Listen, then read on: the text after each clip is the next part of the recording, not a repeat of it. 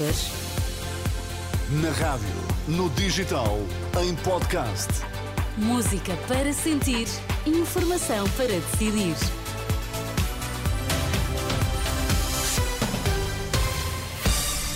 São as notícias das duas na Renascença para já os destaques. Olá, boa tarde.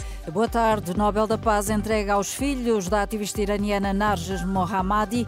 Papa pede proteção de civis e hospitais nas zonas em guerra.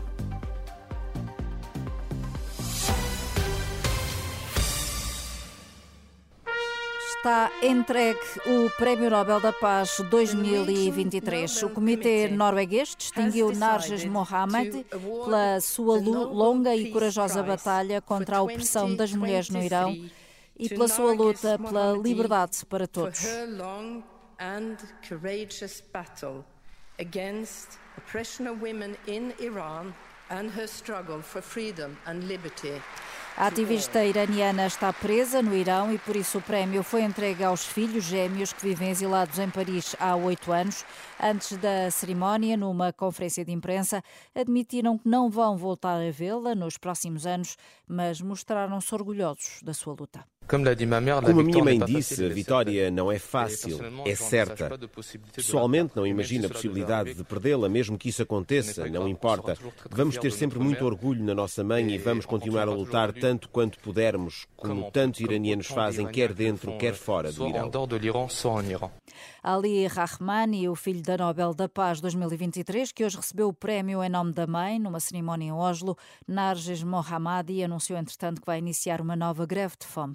Israel critica a Rússia pelas posições assumidas por Moscou sobre a, greve, sobre a guerra contra o Hamas. Este domingo, durante uma conversa telefónica com Vladimir Putin, o primeiro-ministro israelita exprimiu insatisfação com o que disse ser a posição anti-Israel manifestada por funcionários russos, tanto no Conselho de Segurança da ONU como noutros fóruns internacionais. Benjamin Netanyahu criticou ainda a cooperação militar entre Rússia e Irão. O Papa Francisco fez hoje um novo apelo para a proteção dos civis, dos hospitais e dos locais de culto, pedindo ainda a libertação dos reféns e a garantia da ajuda humanitária em países de guerra.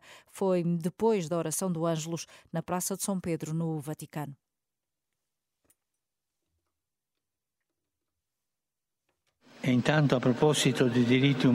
Por falar em direitos humanos, que sejam protegidos os civis, os hospitais e os locais de culto, que os reféns sejam libertados e a ajuda humanitária seja garantida.